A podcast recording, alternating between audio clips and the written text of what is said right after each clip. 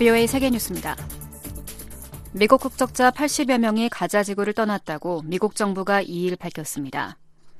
조 바이든 미국 대통령은 이날 백악관 집무실에서 기자들에게 오늘 74명의 미국인과 이중 국적자가 가자 지구에서 나왔다고 말했습니다. 이후 백악관은 미국인 5명이 전날 추가로 가자 지구를 나왔다고 밝혔으나 구체적인 내용은 공개하지 않았습니다. 이번 탈출은 앞선 1일 이스라엘과 하마스 간 분쟁 이후 처음으로 약 320명의 외국인이 가자지구 남부 라파 출입로를 통해 이집트에 입국한 데 따른 겁니다.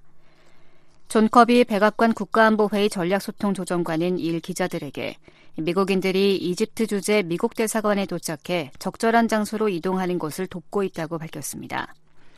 이어 커비 조정관은 가능한 한 빨리 많은 미국인을 탈출시키는 데 집중하고 있다며 더 많은 미국인이 떠날 수 있길 기대한다고 말했습니다. 미국이 2일 러시아에 대한 제재 회피를 도운 제3국 기업과 개인을 대거 제재했습니다. 미 재무부 산하 해외자산 통제실은 이날 러시아의 군수물자를 조달하거나 지원한 공급업자와 운송업자 등 130여 개 기업과 개인을 제재한다고 밝혔습니다. 이날 제재 대상에는 튀르키예 국적의 사업가 버르크 투르켄 씨와 러시아 정보당국과 연계된 것으로 추정되는 투르켄 씨 소유의 기업 다수가 포함됐습니다. 이 밖에도 아랍에미레이트 UAE에 기반을 둔 여러 기업이 항공장비와 데이터 수신용 기계 등을 선적한 혐의로 제재됐습니다. 제니 델런 재무장관은 성명에서 러시아가 우크라이나에 대한 극악무도한 전쟁을 지속하기 위해 제3국 개인과 기관에 의존하고 있다며 미국은 그들에게 책임을 물을 것이라고 강조했습니다. 또 이날 미 국무부도 러시아의 에너지 생산과 금속 및 광업 부문을 겨냥해 외교적 제재를 가했습니다. 미국과 캐나다의 군함 각각 한 척이 이를 타이완 해협을 통과했다고 미 칠함대가 밝혔습니다. 칠함대는 성명에서 미국 구축함 라파엘 페랄타 함과 캐나다 해군 호위함 오타와 함이 타이완 해협을 통과했다고 밝혔습니다. 미국과 캐나다 군함이 타이완 해협을 공동 통과한 것은 지난 6월 이후 세 번째입니다. 타이완 국방부는 두 국가의 전함이 이일 밤 타이완 해협 북쪽으로 항해했다며 이는 정상적이라고 말했습니다. 이에 중국 동부정부 사령부는 일 성명을 내고 중국 해군과 공군이 고도의 경계태세로 미국과 캐나다 함정의 전 항로를 추적 및 감시하는 등 법과 규정에 따라 상황을 처리했다고 밝혔습니다. 미국과 중국이 다음 주 핵군축 관련 협의를 가질 예정이라고 중국 외교부가 2일 밝혔습니다. 왕원빈 중국 외교부 대변인은 이날 정례 브리핑에서 중국이 미국과의 군축 협의에 합의했다는 미국 언론 보도에 대한 질문에 양국이 다음 주 워싱턴에서 국장급 군축 및 비확산 협의를 가질 예정이라고 확인했습니다. 중국은 외교부 군축 담당 부서 책임자가 대표로 참석할 것이라고 왕 대변인은 밝혔습니다. 이와 관련해 블룸버그 통신은 이를 미 행정부 관리를 인용해 이번 협의의 목표는 중국의 핵 보유고를 줄이는 것이 아니며 조 바이든 행정부가 중국의 핵 보유와 관련한 계획을 더 잘 이해하는 데 있다고 전했습니다. 앞서 미 국방부는 지난달 공개한 2023 중국 군사력 보고서에서 중국이 현재 500기가 넘는 핵탄두를 보유한 것으로 추정했습니다. 블라디미르 푸틴 러시아 대통령이 2일 포괄적 핵실험 금지 조약 CTBT 비준 철회 법안에 서명했다고 러시아 국영 타스 통신이 보도했습니다.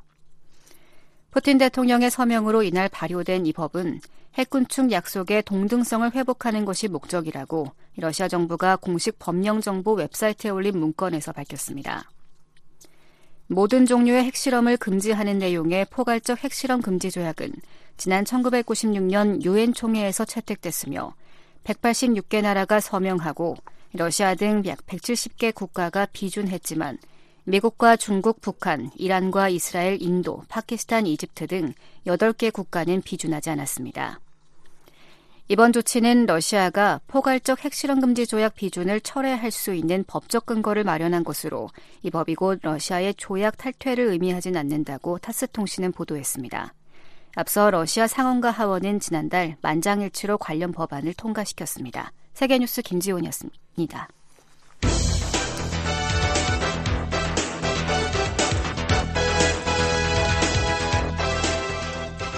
워싱턴 뉴스 광장.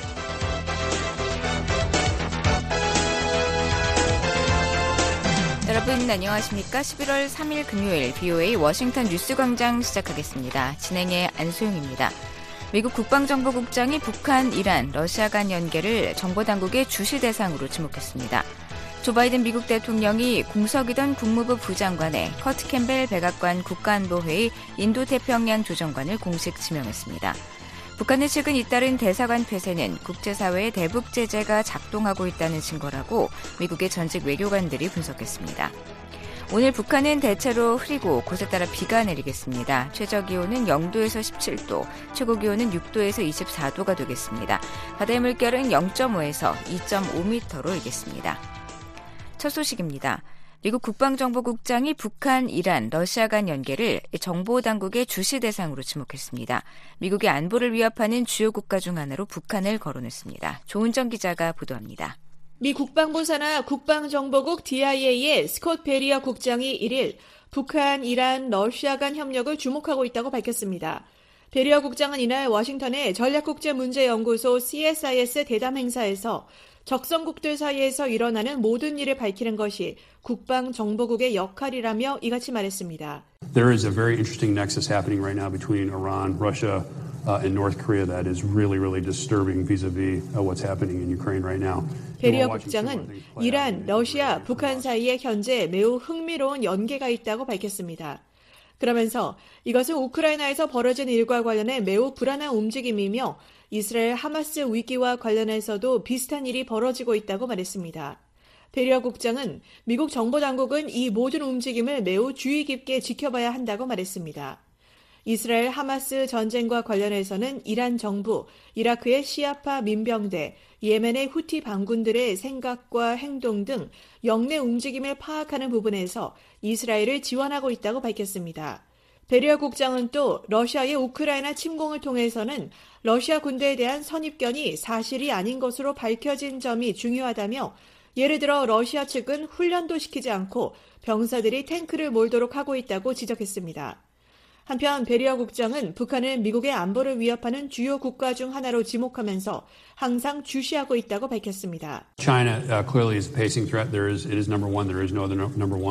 clearly is a pacing threat. There is, it is number one. There is no other no, number one. Uh, Russia really, really critical right now is the acute threat, and always keeping an eye on uh, these regional actors. 베리아 국장은 중국은 추격하는 위협이자 가장 큰 위협이고 러시아는 현재 매우 중요한 심각한 위협이라고 말했습니다.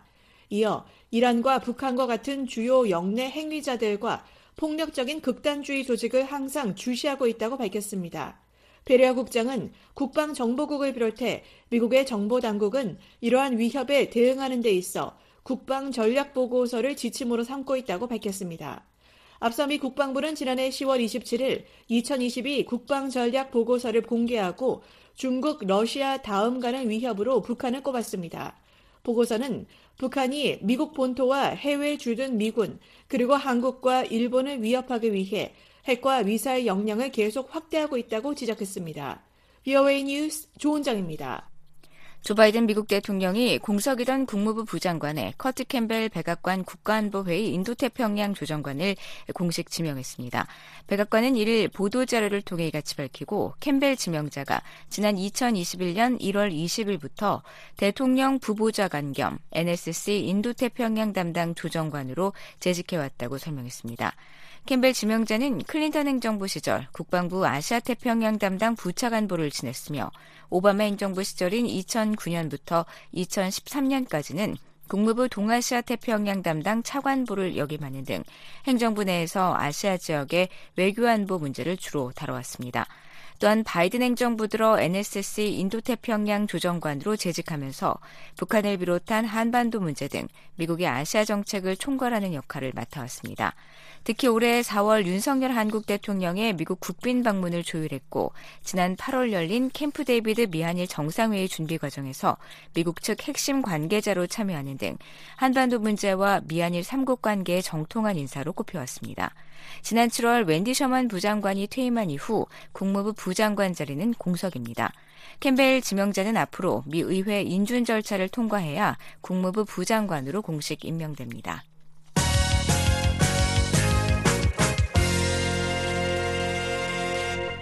북한 정권이 러시아로부터 위성 등 첨단 기술과 전투기를 이전받는다면 한반도 안보의 현실적 위협이 더욱 가중될 것이라고 전문가들이 진단했습니다.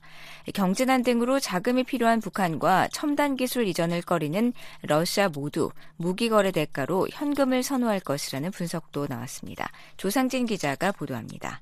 미국의 전문가들은 북한이 러시아에 100만 발 이상의 포탄을 공급하고 이에 대한 대가로 첨단 군사 기술과 전투기를 제공받으려 한다는 한국 정보기관의 평가에 대해 익히 예상됐던 수순으로 전혀 놀랍지 않다는 반응을 보였습니다.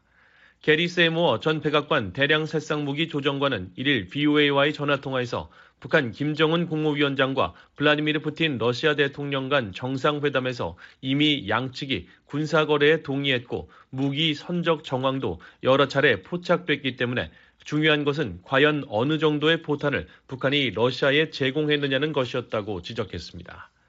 그러면서 한국 정보당국에 의해 100만 발이라는 구체적 수치가 처음으로 제공된 것은 의미가 크다며 이는 러시아가 우크라이나에서 매우 절박한 상황이라는 사실을 보여주는 것이라고 평가했습니다. I think Russia is fighting a desperate conflict in Ukraine. Think Russia is, you know, very 러시아로서는 신뢰할 수 없거나 그다지 품질이 좋지 않더라도 북한의 탄약이 매우 절실한 상황이라는 설명입니다.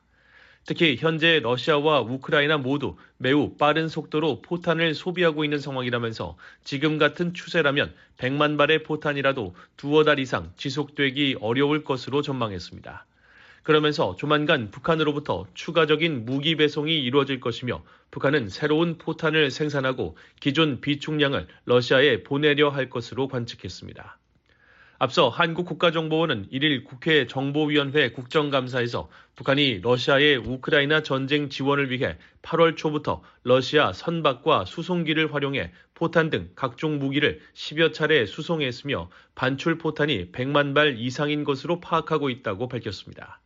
또 북한이 이에 대한 대가로 앞서 두 차례 실패한 군사 정찰 위성 발사와 관련해 기술 자문을 받은 것으로 분석하고 북한이 러시아로부터 전투기 등 항공기를 들여오기 위해 러시아에서 비행 정비 위탁 교육을 받을 대상자를 선발 중인 것으로 파악했다고 보고했습니다. 전문가들은 북한이 러시아에 제공한 탄약의 대가로 과연 무엇을 받을 것인지를 매우 주의 깊게 살펴봐야 한다면서 한국 정보당국의 평가처럼 첨단 군사기술과 전투기 등을 이전받는다면 한반도 안보에 분명히 큰 우려 사안으로 떠오를 것이라고 지적했습니다. 한반도 안보 전문가인 테렌스 로리그 미 해군 전쟁대학 교수는 특히 러시아의 전투기 및 항공 관련 기술 교육 프로그램이 북한으로 이전될 가능성에 주목하면서 실제 그런 일이 일어난다면 큰 문제가 될 것이라고 말했습니다. Well, if that in fact happened, um, that would be a big issue because 갈수록 공군력이 현대전에서 차지하는 비중이 커지고 있는 상황에서 북한의 공군력은 보유 전투기 숫자가 많은 데 비해 대부분 낡고 노후했으며 이에 따라 주한 미 공군과 한국 공군에 비해 전력이 크게 뒤처진다는 평가가 지배적이라는 지적입니다. 이어 부품과 연료 부족으로 북한 조종사들이 대부분 거의 비행 훈련을 하지 못했다는 보고가 있다면서 한국 정보당국의 보고대로 새 전투기를 들여오고 고급 조종훈련 프로그램을 도입한다면 군사적 측면에서 분명한 우려 사안이 될 수 있다고 진단했습니다. 전문가들은 또 정찰 위성 등 미사일 기술과 관련해서도 북한의 관심사가 지대한 만큼 탄약 수급에 절박한 러시아가 반대급부로 관련 기술을 충분히 제공할 수 있는 상황이라고 평가했습니다. 유엔 특별위원회 무기 사찰관과 독일 국방부 미사일 프로그램 고문을 지낸 로버트 슈무커 박사는 러시아로부터 위성 로켓과 기술 도움을 받은 북한이 지난 1, 2차 정찰 위성 발사에 실패했다면 그 원인 해결을 위해서는 반드시 러시아의 조언이 필요할 것이라고 지적했습니다. If you have a failure, you have to find out what was the cause of the failure. 그러면서 지난 1, 2차 위성 발사 실패를 만회할 필요가 있는 북한에게 러시아의 기술적 조언은 3차 발사 성공에 큰 도움이 될 수 있다고 말했습니다.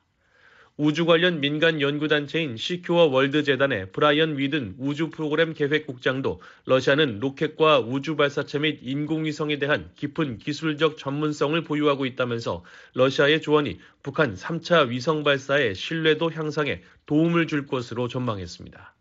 전문가들은 다만 러시아가 핵심 기술 이전보다는 북한이 어려움을 겪고 있는 특정 부분에 대한 기술적 조언에 그칠 가능성이 큰 것으로 관측했습니다. The type of high level technology that Russia is willing to part with for North Korea, I still think is, is a bit of a question mark.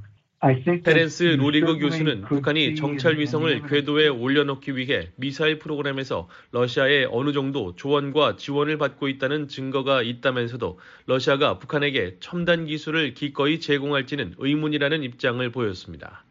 러시아가 실제로 미사일과 전투기 등의 핵심 분야에서 첨단 기술을 넘겨줄 경우 북한에 대한 통제권을 상실할 것을 우려하기 때문이라는 설명입니다. 그러면서 러시아 정부 관리들과 학계, 언론에서 북한의 무기 제공에 대한 반대 급부로 첨단 기술을 제공하는 것에 대한 우려가 꾸준히 나오는 것은 이러한 러시아의 전반적 시각을 보여주는 것이라고 풀이했습니다. 전문가들은 그런 측면에서 단순 포탄 지원에 대한 반대급부로 북한에 첨단 기술을 제공하는 것이 비례 원칙에 맞지 않는다는 기류가 러시아 내에서 제기될 것으로 전망하면서 러시아가 북한의 무기나 기술 대신 현금을 탄약 지원의 대가로 지불하는 것을 선호할 수 있다고 분석했습니다. Well, I think Russia has the money because despite sanctions, Russia has been selling oil and gas. 게리 세이모 전 조정관은 러시아는 제재에도 불구하고 특히 중국과 인도에 석유와 가스를 판매해왔기 때문에 자금이 있다면서 러시아는 북한에 지불하는 데 사용할 수 있는 수입원을 갖고 있다고 지적했습니다. 켄 고스 미국 해군 분석센터 적성국 분석 담당 국장은 경제난을 겪고 있고 정권을 위한 자금 확보가 절실한 북한의 입장에서도 현금 거래를 반길 수 있다고 설명했습니다. And we're already seeing North Korea closing down embassies. They closed down the Spanish embassy, I guess, and 북한이 최근 스페인과 우간다 등 여러 해외 대사관을 폐쇄하는 것은 자원과 자금에 문제가 있음을 시사한다는 것입니다. 이어 북한은 실제로는 현금을 제공받는 것을 숨기기 위해 실체가 겉으로 드러나지 않는 기술 거래 가능성을 대외적으로 흘렸을 수 있다면서 첨단 기술을 넘기고 싶지 않은 러시아와 돈이 필요한 북한에게 현금 거래는 양쪽 모두가 이득을 보는 윈윈 게임이 될 수 있다고 평가했습니다. 그러면서 무기 제공 대가로 현금을 받을 경우 북한이 핵과 미사일 개발에 전용할 수 있는 만큼 국제사회가 이러한 자금 흐름을 면밀히 주시하고 차단해야 한다고 강조했습니다. BOA 뉴스 조상진입니다. 북한과 러시아가 정상회담 후속 작업으로 이달 중 경제 공동위원회를 열고 경제 협력 방안들을 구체화할 전망입니다. 러시아에 대한 북한의 포탄 공급 규모가 수억 달러어치에 이른다는 추산이 나오면서 극심한 어려움에 처한 북한 경제에 미칠 영향이 주목됩니다. 서울에서 김환용 기자가 보도합니다. 북한과 러시아는 이달 중 평양에서 10차 북러 경제공동위원회를 개최할 예정입니다. 양국 간 장관급 최고 경제협력 증진 협의체인 북러 경제공동위원회는 1996년부터 총 9차례 열렸고 2000년 이후엔 정상회담 개최와 연계해서 진행되는 경향이 있었습니다. 특히 이번 북러 경제공동위원회는 앞서 지난 9월 13일 김정은 국무위원장과 블라디미르 푸틴 대통령의 정상회담을 통해 북러 두 나라가 군사 분야는 물론 경제 분야에 광범위한 협력 의지를 밝힌 이후 열리는 것이어서 지지부진했던 양국 경협이 새로운 단계로 나아가는 계기가 될지 주목됩니다. 9월 북러 정상회담엔 러시아 경제산업 분야 정부 고위 관계자들이 다수 배석하고 북한 측에선 경제를 총괄하는 오수영 노동당 경제부장이 김 위원장을 수행했습니다. 또 윤정호 북한 대외 경제상이 9월 30일 러시아를 실무 방문하기도 했습니다. 한국의 경남대 극동문제연구소 이물출 교수입니다. 정상회담 분위기로 봤을 때는 무역 외에도 관광, 농업, 물류 이런 다양한 분야가 협의가 된 것 같고 아마 이제 후속 경제 공동회를 통해서 이걸 어떻게 구체화시킬 것인가, 어떻게 상호 이익이 되는 방향으로 이행해 나갈 것인가, 이런 것들이 논의가 될 텐데, 결국 이제 제재 문제하고 투자를 또 어떻게 하느냐. 그런 부분에서는 이제 좀 더 두고 봐야 되겠지만, 분명한 거는 이전과는 다를 가능성이 높다. 한국통일부는 10차 북러 경제공동위원회 예상 의제에 대해 러시아의 대북 식량 지원과 나진 하산 중심의 러북 경제 물류 협력 외에 1차부터 9차 위원회에서 논의된 다양한 의제를 다룰 가능성이 있다며 특히 북한 노동자의 러시아 파견 문제를 논의할 가능성을 배제할 수 없다고 전망했습니다. 전문가들은 북한이 우크라이나와 전쟁 중인 러시아에 포탄 등 재래식 무기를 공급하는 대가로 식량과 에너지 등을 최대한 확보하려 할 것으로 보고 있습니다. 한국 국가정보원은 1일 국회 정보위원회 국정감사에서 북한이 8월 초부터 100만 발 이상의 포탄을 러시아로 반출한 것으로 파악하고 있다며 이는 러시아 우크라이나 전쟁 상황에서 두 달 이상 사용 가능한 양으로 분석하고 있다고 밝혔습니다. 미국 워싱턴 DC 소재 한미경제연구소 트로이 스탠거론 선임국장은 1일 서울에서 열린 국제포럼에서 북한이 연간 수백만 발의 재래식 포탄을 러시아에 제공할 잠재력이 있다며 152mm 포탄의 경우 한 발당 300달러에서 600달러를 받을 수 있을 것으로 예상했습니다. 북한이 100만 발의 포탄을 러시아에 넘겼다면 최대 6억 달러를 받을 수 있다는 계산입니다. 한국 정부사나 국책 연구 기관인 통일연구원 홍민 선임 연구위원은 북한은 현금 대신 당장 시급한 밀과 같은 곡물이나 석유, 천연가스 등 에너지 자원들을 대가로 받을 가능성이 크다고 말했습니다. 과거 북한이 무기 판매로 한 10억 불 정도를 벌어들였는데요. 그걸 거의 대체하는 수준의 상당한 규모가 되는 거고, 그리고 실제 이제 곡물이라든가 뭐 석유라든가 가스 이런 거를 저렴한 가격으로 이제 받게 될 경우, 여기에 대한 이제 재정 부담이 이제 상당히 줄어들기 때문에 전체적인 재정 운용에 있어서 훨씬 더 원활해질 가능성이 높아요. 북한의 작년 대외 교역 규모는 15억 9천만 달러였고, 이 가운데 수출은 1억 6천만 달러에 불과했습니다. 하지만 이런 거래는 우크라이나 전쟁에 따른 일시적 현상이라는 분석이 나옵니다. 니시노 춘야 일본 게이오대 교수는 1일 서울에서 열린 국제 포럼에 참석해 장기적 관점에서 북한의 중요한 것은 러시아보다 중국이라고 말했습니다. 러시아의 입장에서도 북한의 입장에서도 현재 우리가 보고 있는 그 러시아 북한 관계의 심화는 어떻게 보면 러시아의 어려움에서 어, 나오는 결과이며 어, 어디까지나 일시적으로 편법적인 관계다 그렇게 보고 있습니다. 반면 러시아 우크라이나 전쟁이 소모적 장기전 양상으로 전개되면서 북한의 군수 생산 능력을 매개로 한 북러 간 경제 협력이 상당 기간 유지될 것이라는 관측도 나옵니다. 통일연구원 조한범 선임 연구위원은 옛 소련이 붕괴되면서 연방을 구성했던 15개 공화국 간 분업 구조가 해체돼 러시아로선 전쟁이 끝나더라도 북한을 군수 보급 기지로 활용하려 할 가능성이 크다고 말했습니다. 조선임 연구위원은 북한은 러시아와의 경제협력 구조가 만들어지면 중국에 대한 의존도를 줄이면서 외교적 자율성을 확대하려 할 것이라고 내다봤습니다. 중국에게 전적으로 의지했던 예를 들면 대외적 경제관계에서 지금 중국이 차지하는 비율이 95%가 넘거든요. 그런데 이걸 상당 부분 완화할 수 있거든요. 특히 이제 생명줄에 해당하는 식량, 에너지, 비료 같은 걸 러시아가 제공한다 그러면 북한으로서는 그 대중 의존도를 줄일 수가 있고 전문가들은 조기에 구체화할 수 있는 또 다른 북러 경협 방안으로 북한 노동자의 러시아 파견을 꼽고 있습니다. 홍민 선임연구위원은 북한 노동자 해외 파견은 유엔 안전보장이사회 대북 제재를 위반하는 사안이지만 러시아는 이를 무시할 가능성이 크다며 러시아 내 건설 노동력 수요가 큰 탓에 오히려 북한 노동자들을 이전보다 더 확대해서 받아들일 수 있다고 말했습니다. 전문가들은 그러나 북러 간 관광 교류나 낮은 핫산 물류 협력 등 대부분의 다른 사업들은 러시아가 전쟁 중인데다 투자와 인프라가 부족해 추진에 제약이 많다고 보고 있습니다. 통일부는 그동안 경제협력 사업도 진전되지 못한 실정, 김정은 집권 이 후 러북 간 교역 규모 축소, 러시아가 1990년대 이후 시장 자본주의에 적응해온 점을 고려할 때 러북 간 경제협력 확대는 제약이 있다고 평가했습니다. 서울에서 VOA 뉴스 김환용입니다.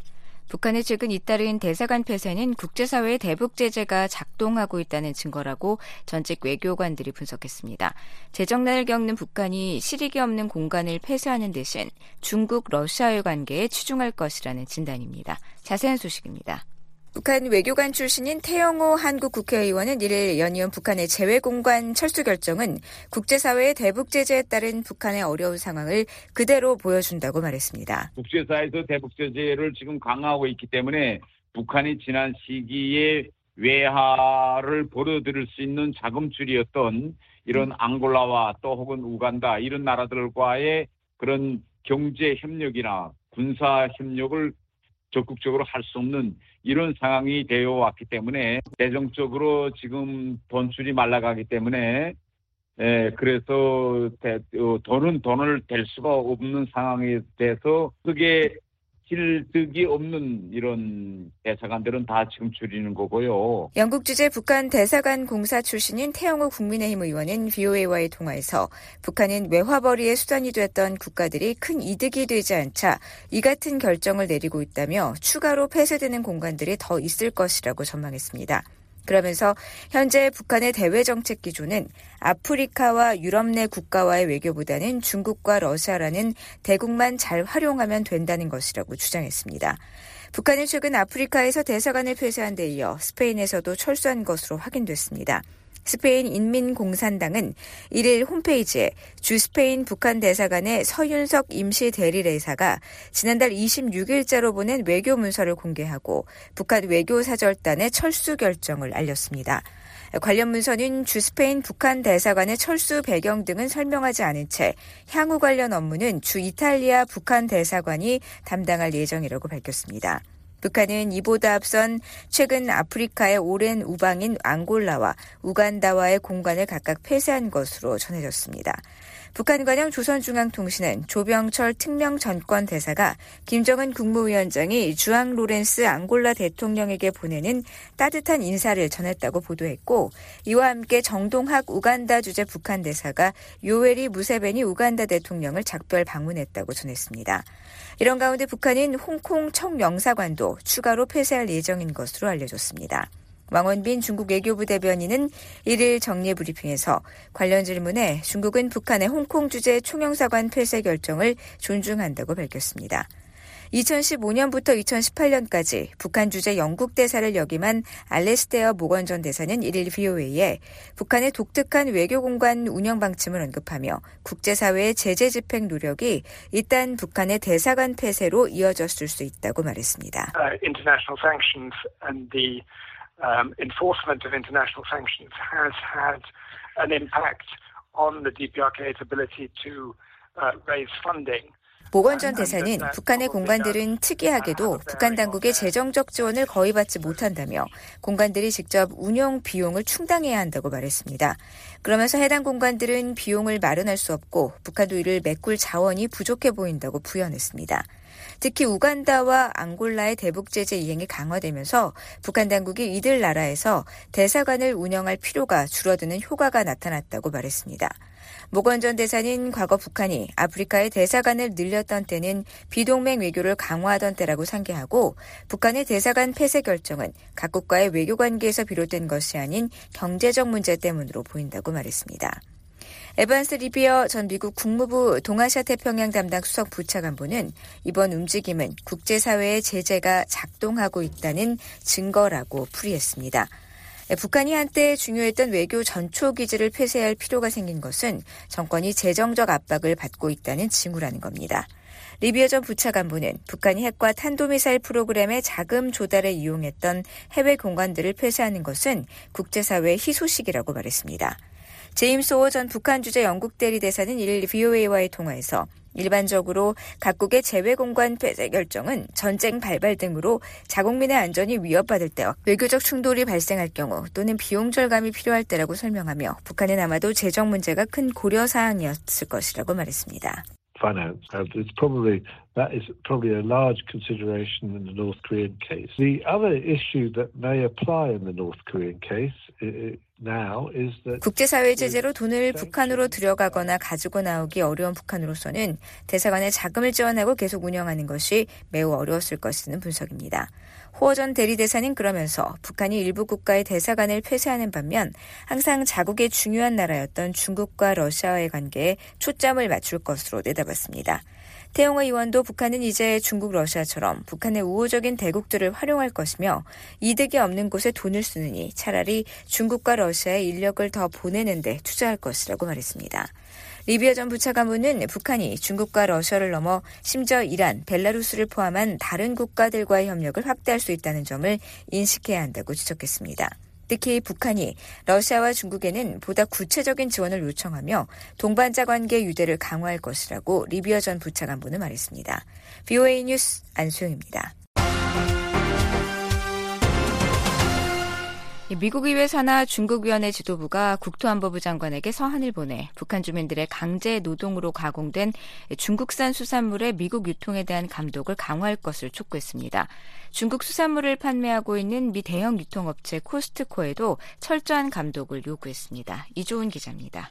미 의회 행정부 중국위원회 공동의장인 공화당의 크리스 스미스 하원 의원과 민주당 제프 머클리 상원 의원이 북한과 신장 위구르족 강제 노동이 동원된 중국 수산물 공급망 문제 해결을 촉구하는 서한을 알레한드로 마요르카스 국토안보 장관에게 보낸 사실이 뒤늦게 공개됐습니다. 위원회 측은 이를 보도자료를 통해 위원회 관련 청문회가 열린 지난달 24일 마요르카스 장관에게 이런 서한이 발송됐다고 밝혔습니다. 의장들은 서한에서 특히 탐사 보도를 전문으로 하는 워싱턴의 비영리 조직 아웃로 오션 프로젝트의 조사 결과를 인용해 최대 8만 명의 북한 노동자가 중국 내 주요 수산물 가공 중심지인 랴오닝성 둥강시와 단둥시에서 일하고 있다며 북한 노동자를 고용한 것으로 알려진 최소 3개의 중국 수산물 가공 회사가 2017년부터 12곳의 다른 수입업체를 통해 1000톤 이상의 해산물을 미국으로 유통했다고 지적했습니다. 이어 주요 도매업체와 식당 및 식료품 체인점, 식품 서비스 업체는 물론 심지어 미국 정부까지 산둥성과 랴오닝성의 가공 공장에서 대량의 수산물을 수입하고 있다며 학교 급식에서 제공되는 생선 튀김부터 주요 식당과 식료품 체인점에서 판매되는 생선 샌드위치와 오징어 튀김에 이르기까지 미국 소비자의 식탁은 강제 노동으로 오염됐을 가능성이 있는 제품으로 가득 차 있다고 지적했습니다. 아웃로 오션 프로젝트 설립자 겸 디렉터인 이안 오르비나 기자는 지난달 24일 청문회에서 북한 및 신장 위구르족의 강제 노동을 통해 가공된 중국 수산물의 미국 유통 가능성을 제기했습니다. I will mention that I'm intentionally refraining for the time being from discussing additional. 오르비나 기자는 이런 북한 강제 노동과 연관된 제품의 미국 수입은 연방법에 의해 엄격하게 금지돼 있다며 이 주제에 대한 더 많은 조사 결과를 곧 발표할 예정이라고 말했습니다. 아웃로오션 프로젝트 조사 결과에 따르면 위구르족의 강제 노동은 주로 산둥성에 있는 수산물 가공 공장에서 이뤄지고 있는 것으로 나타났습니다. 미국은 위구르 강제 노동 방지법과 제재를 통한 미국의 적성국 대응법 그리고 관세법에 따라 강제 노동으로 어획되거나 가공된 수산물의 미국 입국을 금지하고 있습니다. 중국의 의장들은 국토안보부가 위구르 쪽과 북한 강제노동으로 오염된 수산물 공급망 문제를 해결하기 위해 취한 조치에 대해 의회에 보고하고 산둥성 민 라오닝성의 모든 수산물 가공시설 제품에 대해 수입 금지 명령인 유통 보류 명령을 내릴 것을 마요르카스 장관에게 촉구했습니다. 또한 카사에 따라 북한 노동자를 고용하는 회사로부터의 모든 수입을 즉시 중단시킬 것을 요청했습니다. 국토안보부 대변인실은 이를 해당 서한에 대한 VOA의 논평 요청에 국토안보부는 공식 채널을 통해 의회 서한에 직접 답하고 있으며 앞으로도 의회 감독에 적절히 응답할 것이라고 밝혔습니다. 앞서 국토안보부는 지난 9월 위구르 강제노동 방지법에 따라 중국의 화학 및 섬유회사 세 곳을 수입 금지 대상에 추가한 바 있습니다. 이에 대해 왕원빈 중국 외교부 대변인은 신장 자치군의 강제 노동 의혹은 세기의 거짓말이라고 반박하며 본질적으로 미국은 신장의 번영과 안정을 훼손하고 중국의 발전을 억제하며 국제무역 규칙과 시장 질서를 파괴하고 있다고 주장했습니다. 이런 가운데 위원회 의장들은 해당 중국 수산물의 유통 가능성이 있는 미국 대형 유통업체 코스트코 측에도 철저한 감독을 촉구했습니다. 이들은 지난달 31일 크레그 젤리네크 코스트코 최고 경영자에게도 서한을 보내 중국 수산물 판매의 적법성을 정당화하기 위해 코스트코가 실시한 감사 및 위험 평가 자료를 제공할 것을 요구했습니다. 또 코스트코의 수산물 공급망은 강제 노동과 전혀 연관이 없으며 위구르족이나 북한 노동자들이 코스트코에서 판매되는 해산물을 가공하지 않았다는 것이 코스트코의 공식 입장이냐며 그렇지 않다면 코스트코 고객이 강제 노동으로 오염된 해산물을 소비하지 않도록 하기 위해 구체적으로 어떤 조치를 취하고 있는지 답변할 것을 요구했습니다.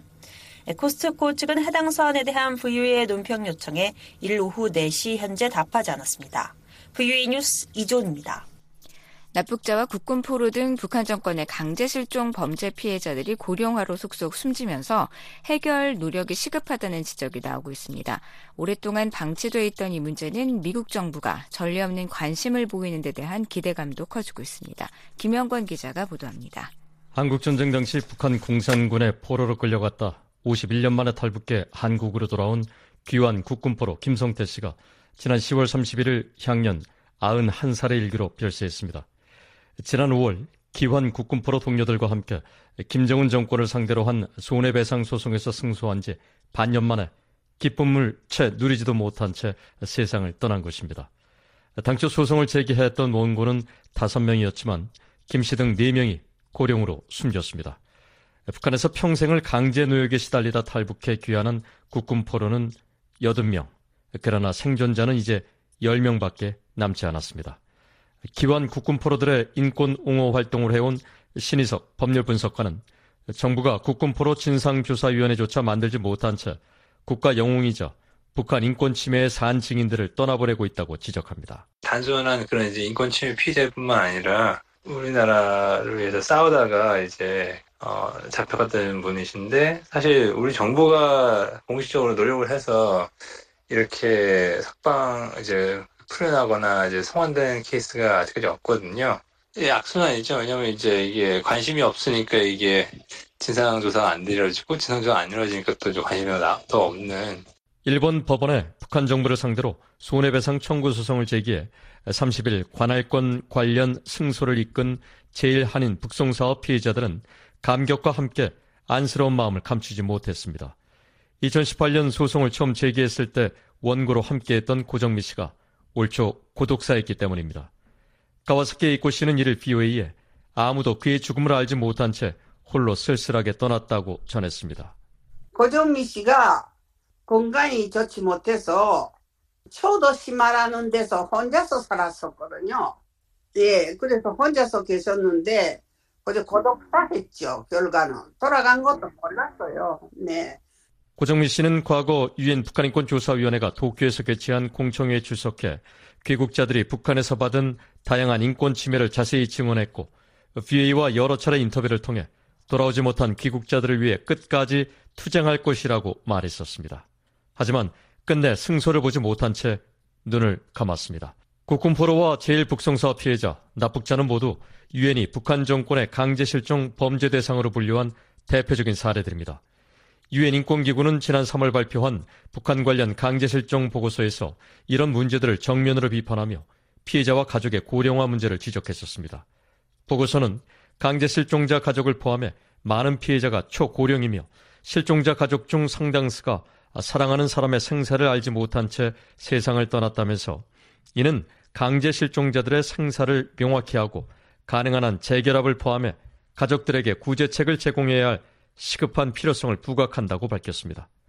한국의 전후 납북자들은 국군포로보다 상대적으로 젊어 사망자는 적은 것으로 알려졌습니다. 하지만 최성용 전후 납북자 피해가족연합회 이사장은 이를 BOA에 납북 피해자 역시 고령화가 빠르게 진행돼 전후 납북자 517명의 절반가량이 숨지고 이곳의 가족도 속속 세상을 떠나고 있다고 말했습니다. 지금 뭐 매년 막 사람이 많이 돌아가시니까 굉장히 그좀 어떻게 할지 모르겠습니다. 지금 이게 세월이라는 것은 속일 수가 없으니까 북한에 한 240명 살아있다. 예, 제가 북한 쪽에서 좀 들었어요. 그 얘기를. 그래도 한 지금 반절 정도는 살아있는데 우리 이민교 학생 어머니 같은 경우 그분은 이제 정말 소원 소원이 아들 그 얼굴 한번 보는 건데 희망이 자꾸 없어져요. 최성룡 이사장은 그나마 한국과 미국 정부가 최근 이 문제에 관심을 보여줘 감사하다면서 지난달 주얼리 터너 신임 북한인권 특사를 면담한 뒤 진정성을 느껴 희망이 더 생겼다고 말했습니다. 터너 특사는 지난 18일 서울에서 최 이사장 등 납북자와 국군포로 억류자 가족들을 만나 강제 실종의 심각성의 우려를 표하며 최선의 노력을 다해 해결책을 찾도록 노력할 것이라고 약속했습니다. 터너 특사는 이틀 뒤 미국 조지 워싱턴 대학이 개최한 행사 연설을 통해 가족들을 만난 소회를 밝히면서 문제 해결을 위해 거듭 한국 정부 당국자들과 긴밀히 협력할 것이라고 강조했습니다. it was very moving to hear their stories, um, but also inspiring to see their continued resilience. 터너 특사는 가족들의 이야기를 듣는 건 매우 감동적이었다며 회복력과 끈기를 잃지 않고 사랑하는 사람들을 계속 옹호하는 모습에 큰 영감을 받았다고 말했습니다. 이어 이러한 문제 해결을 위해 자신이 할 수 있는 일을 다 하겠다고 거듭 약속했습니다. 앞서 정박 국무부 동아태 담당 부차관보도 지난 2월 서울을 방문해 납북자와 억류자, 국군포로 가족을 면담하는 등 서울을 방문하는 미국 담당 관리들의 이런 행보가 정례화되는 인상을 주고 있습니다. 미국의 인권 전문가들은 의미 있는 진전이라며 긍정적 행보로 평가했습니다. 워싱턴의 민간단체인 북한인권위원회 그레그 스칼라튜 사무총장은 납북자와 국군포로 문제 등은 당사자들의 고령화로 해결한 시한이 얼마 남지 않았다는 점과 최근 미한일 협력 강화로 납북자 문제에 협력할 여지가 높아졌다는 점을 주요 배경으로 꼽았습니다. 그러면서 무엇보다 한국 정부의 적극적인 의지가 워싱턴의 이런 변화에 영향을 미친 것으로 풀이했습니다. So I think that the Yoon Song-yeol government in South Korea has played a leading role, a guiding role. 스칼렛 총장은 한국의 윤석열 정부가 미얀일 삼국 공조와 유엔에서의 북한 인권 문제 소생에서 주도적 역할을 해왔다며 이것이 윤석열 정부가 북한 인권 문제에 대해 밝힌 관심의 결과라고 해도 놀랍지 않을 것이라고 말했습니다. 로버트 킹 전 국무부 북한인권 특사는 미국 정부가 강제 실종 문제에 관해 입장을 얼마나 바꿨는진 잘 모르겠다면서도 미국 관리들의 움직임에 대해선 긍정적으로 평가했습니다. 터너 특사나 박 부차관보의 발언 중에 특별히 중요하거나 주목할 만한 내용 또는 지금까지 언급되지 않은 내용이 있는 것은 아니지만 이 문제를 제기하는 건 유용하다는 것입니다. Uh, you know, I think it's useful to raise it. I think we have raised it on occasions in the past. 킹전 특사는 더 많은 관심이 주어질수록 더 중요하다고 생각한다면서 이런 공개적이고 잦은 언급이 유용하다는 점을 거듭 강조했습니다. 신희석 법률 분석관은 한국 정부가 강제 실종 문제에 대해 과거보다 적극적인 의지를 보이면서 미국도 호응하는 분위기라며 적어도 관심 환기 차원에선 기존의 악순환이 선순환으로 변화하는 모습이라고 평가했습니다.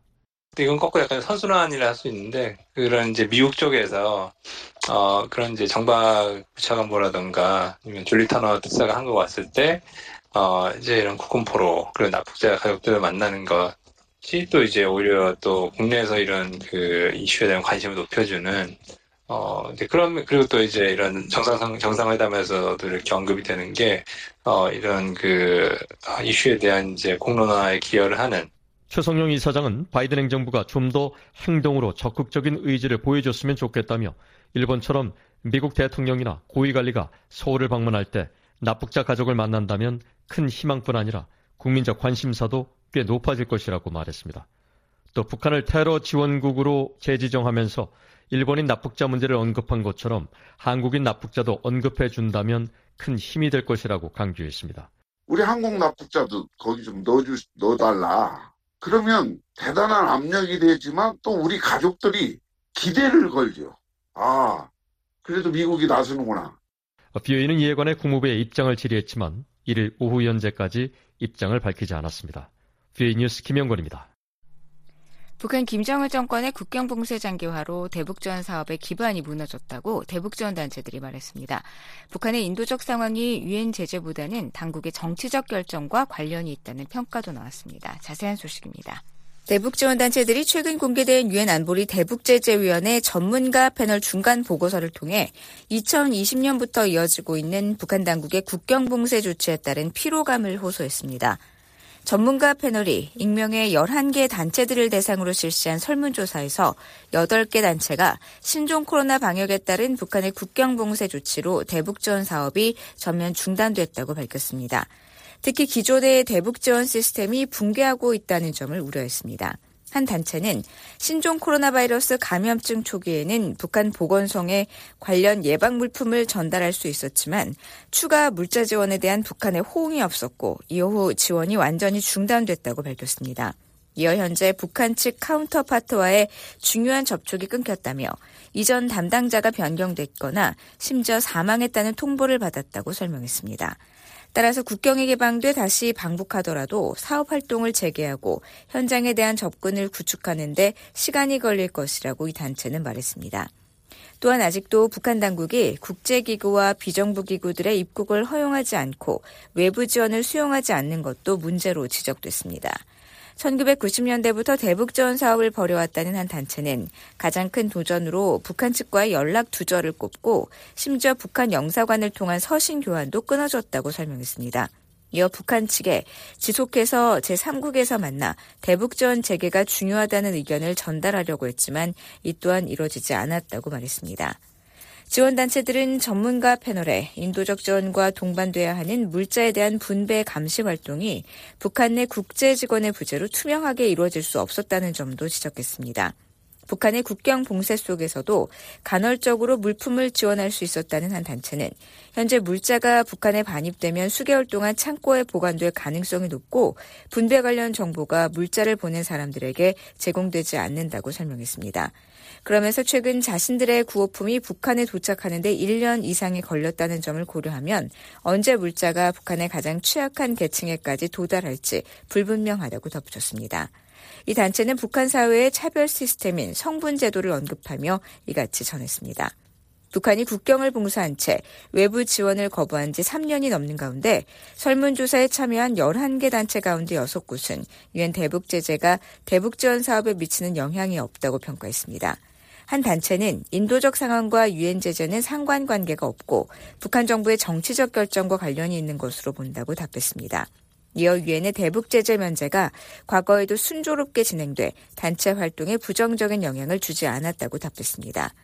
다른 단체들도 현재 대북 사업에 영향을 끼치는 것은 유엔 제재보다 북한의 신종 코로나 방역 조치라고 강조했습니다. 특히 지원단체들은 유엔 대북 제재 위에 제재 면제 승인이 신속하게 이루어진 데 만족한다고 밝히고 다만 북한의 국경 봉쇄 조치로 제재 면제 기간이 만료됨에 따라 여러 차례 면제 기간을 연장해야 했다고 설명했습니다. 한편 한 단체는 최근 올 4분기에는 북한이 외국인의 입국을 허용할 수 있다는 이야기가 나온 점을 언급하며 북한의 국경 봉쇄와 이동에 제한 조치가 이어진다면 북한의 인도주의적 위기도 장기화할 것이라고 우려했습니다. VOA 뉴스 안소영입니다. 다양한 세계 소식부터 신속하고 정확한 한반도 뉴스까지 VOA 방송이 청취자 여러분께 더욱 가까이 다가갑니다. 휴대전화가 있으십니까? 휴대전화 모바일 사이트로 간편하게 접속하실 수 있습니다.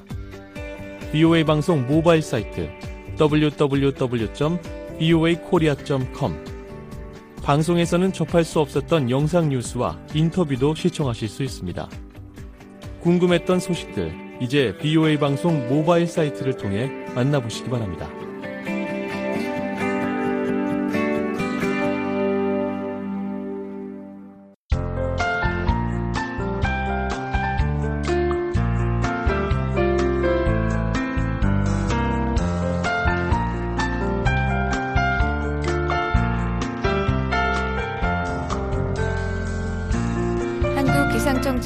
자세한 날씨 정보입니다. 오늘 북한 대체로 흐리고 곳에 따라 비가 내리겠습니다.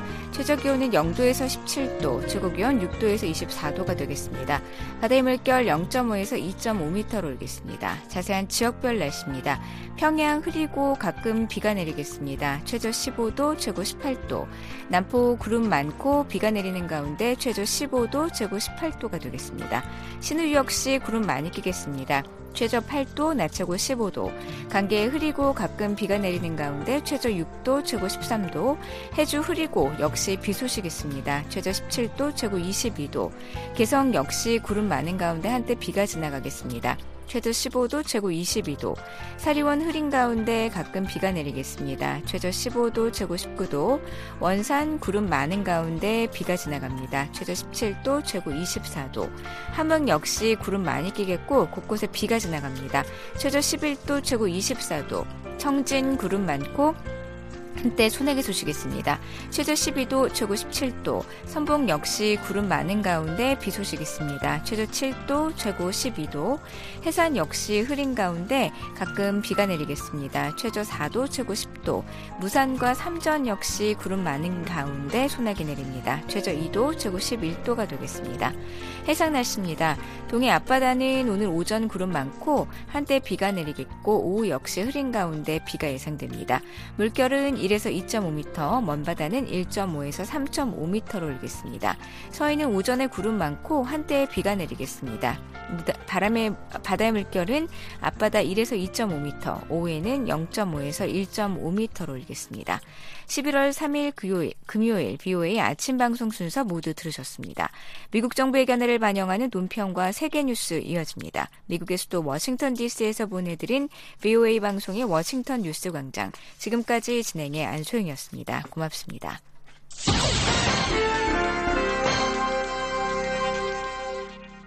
미국 정부의 견해를 반영하는 논평입니다. 베트남 호치민의 한 법원이 유명한 환경운동가 호황티민 홍 씨에게 징역 3년을 선고하는 데는 오랜 시간이 걸리지 않았습니다.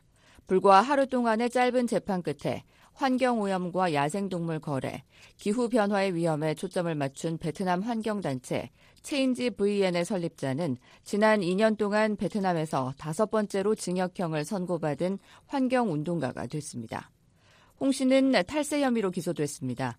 베트남 정부가 다른 환경 운동가들을 체포하고 기소하자 그녀는 2022년 10월에 체인지 VN을 폐쇄했습니다. 홍 씨가 5월에 체포됐을 때 유엔 인권 고등 판무관은 세무 관련법에 근거해 제기된 그러한 사건들의 소름 끼치는 효과는 베트남의 시민사회에서 두드러지며 사회 전체의 중요한 문제들에 대한 토론을 억누를 위험이 있다고 말했습니다. 매튜 밀러 국무부 대변인은 성명에서 미국은 유명한 환경운동가이자 민간단체 지도자인 호황 티민 홍에게 3년 징역형을 선고한 것에 대해 깊은 우려를 표한다며 우리는 베트남 정부가 자국의 세법이 투명하고 공정한 방식으로 시행돼 민간단체들이 부당한 표적이나 기소에 대한 두려움 없이 운영될 수 있도록 보장할 것을 요구한다고 밝혔습니다. 환경운동가들은 정부의 표적이 되는 베트남 시민사회의 유일한 대상이 아닙니다. 베트남에 대한 미 국무부의 최근 인권 보고서에 따르면 베트남에는 언론인과 학자, 종교 공동체의 구성원뿐만 아니라 표현의 자유와 평화로운 집회와 결사와 같은 국제적으로 인정된 인권을 행사하는 개별 시민을 포함해 170명 이상의 수감된 정치범과 활동가가 있다고 추정하고 있습니다. 밀러 국무부 대변인은 우리는 베트남에 부당하게 구금된 모든 사람들을 석방하고 베트남의 모든 사람들에게 표현과 결사의 자유의 권리를 존중할 것을 거듭 촉구한다고 밝혔습니다.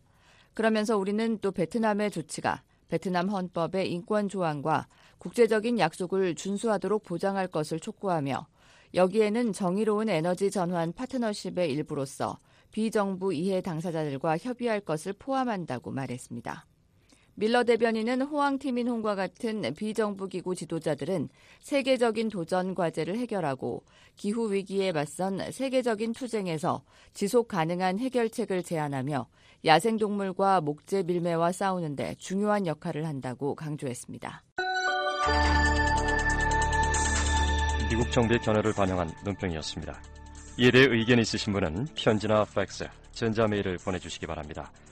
주소는 Voice of America 약자로 VOA를 쓰신 뒤 코리안 서비스 주소 330 Independence Avenue SW 워싱턴 DC 20237 USA입니다. 전자메일은 korean at voanews.com으로 보내주시기 바랍니다. VOA 세계뉴스입니다. 미국이 이일 러시아에 대한 제재 회피를 도운 제3국 기업과 개인을 대거 제재했습니다. 미 재무부 산하 해외자산 통제실은 이날 러시아의 군수 물자를 조달하거나 지원한 공급업자와 운송업자 등 130여 개 기업과 개인을 제재한다고 밝혔습니다. 이날 제재 대상에는 튀르키예 국적의 사업가 버르크 투르켄 씨와 러시아 정보당국과 연계된 것으로 추정되는 튀르켄 씨 소유의 기업 다수가 포함됐습니다. 이 밖에도 아랍에미레이트 UAE에 기반을 둔 여러 기업이 항공장비와 데이터 수신용 기계 등을 선적한 혐의로 제재됐습니다. 제니 델런 재무장관은 성명에서 러시아가 우크라이나에 대한 극악무도한 전쟁을 지속하기 위해 제3국 개인과 기관에 의존하고 있다며 미국은 그들에게 책임을 물을 것이라고 강조했습니다. 또 이날 미 국무부도 러시아의 에너지 생산과 금속 및 광업 부문을 겨냥해 외교적 제재를 가했습니다.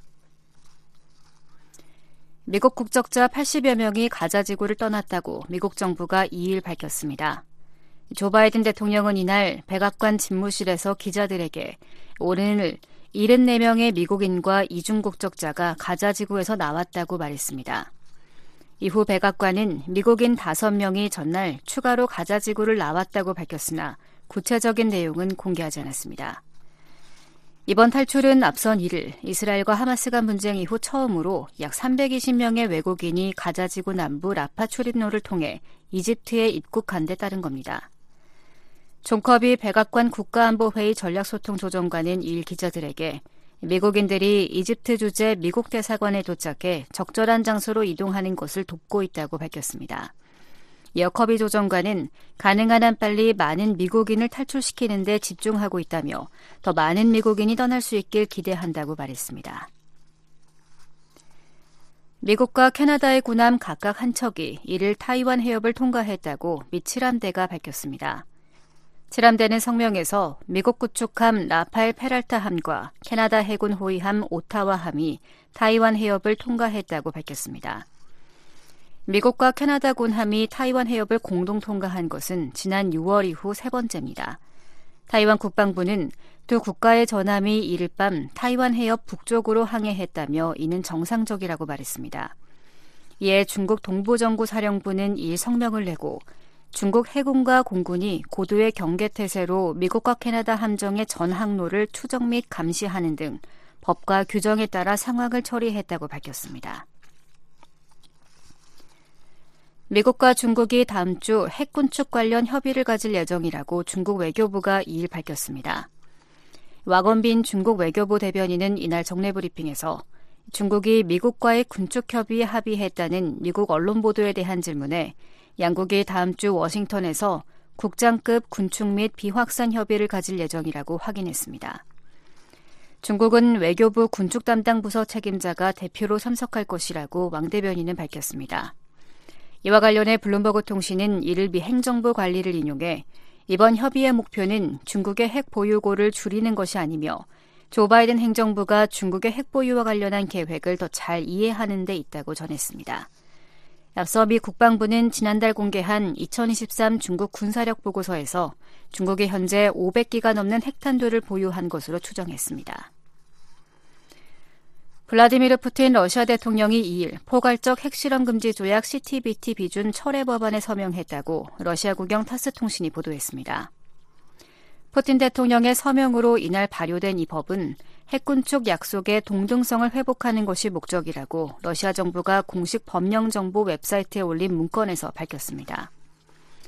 모든 종류의 핵실험을 금지하는 내용의 포괄적 핵실험 금지 조약은 지난 1996년 유엔 총회에서 채택됐으며 186개 나라가 서명하고 러시아 등 약 170개 국가가 비준했지만 미국과 중국, 북한, 이란과 이스라엘, 인도, 파키스탄, 이집트 등 8개 나라는 비준하지 않았습니다. 이번 조치는 러시아가 포괄적 핵실험 금지 조약 비준을 철회할 수 있는 법적 근거를 마련한 것으로 이 법이 곧 러시아의 조약 탈퇴를 의미하진 않는다고 타스 통신은 보도했습니다. 러시아군이 하루 사이 우크라이나 10개 주 120여 개 마을에 대규모 폭격을 가했다고 우크라이나 내무장관이 이를 밝혔습니다. 이오르 클레멘코 내무장관은 이날 소셜미디어에 적군이 지난 24시간 동안 10개 주 100곳이 넘는 마을에 포격을 가했다며 올해 초 이후 공격을 받은 도시와 마을 중 가장 많은 수치라고 말했습니다. 세계뉴스 김지훈이었습니다. 지금까지 여러분께서는 VOA 아침 방송을 들으셨습니다. VOA 아침 방송은 매일 새벽 4시부터 6시까지 2시간 동안 단파 7465, 9575, 9800kHz로 보내드립니다. 그리고 매일 저녁 8시부터 자정까지 4시간 동안 보내드리는 저녁 방송은 중파 1188kHz로 들으실 수 있습니다. 또 저녁 방송 중 밤 9시부터 10시까지는 단파 7465, 9490, 11570kHz로 밤 10시부터 12시까지는 단파 9800, 9985, 11570kHz로도 들으실 수 있습니다. 또 새벽 2시부터 3시까지 1시간 동안 중파 1566kHz로 저희 VOA 방송 청취하실 수 있습니다. 함께 해주신 여러분 감사합니다. 다음 방송 시간까지 안녕히 계십시오.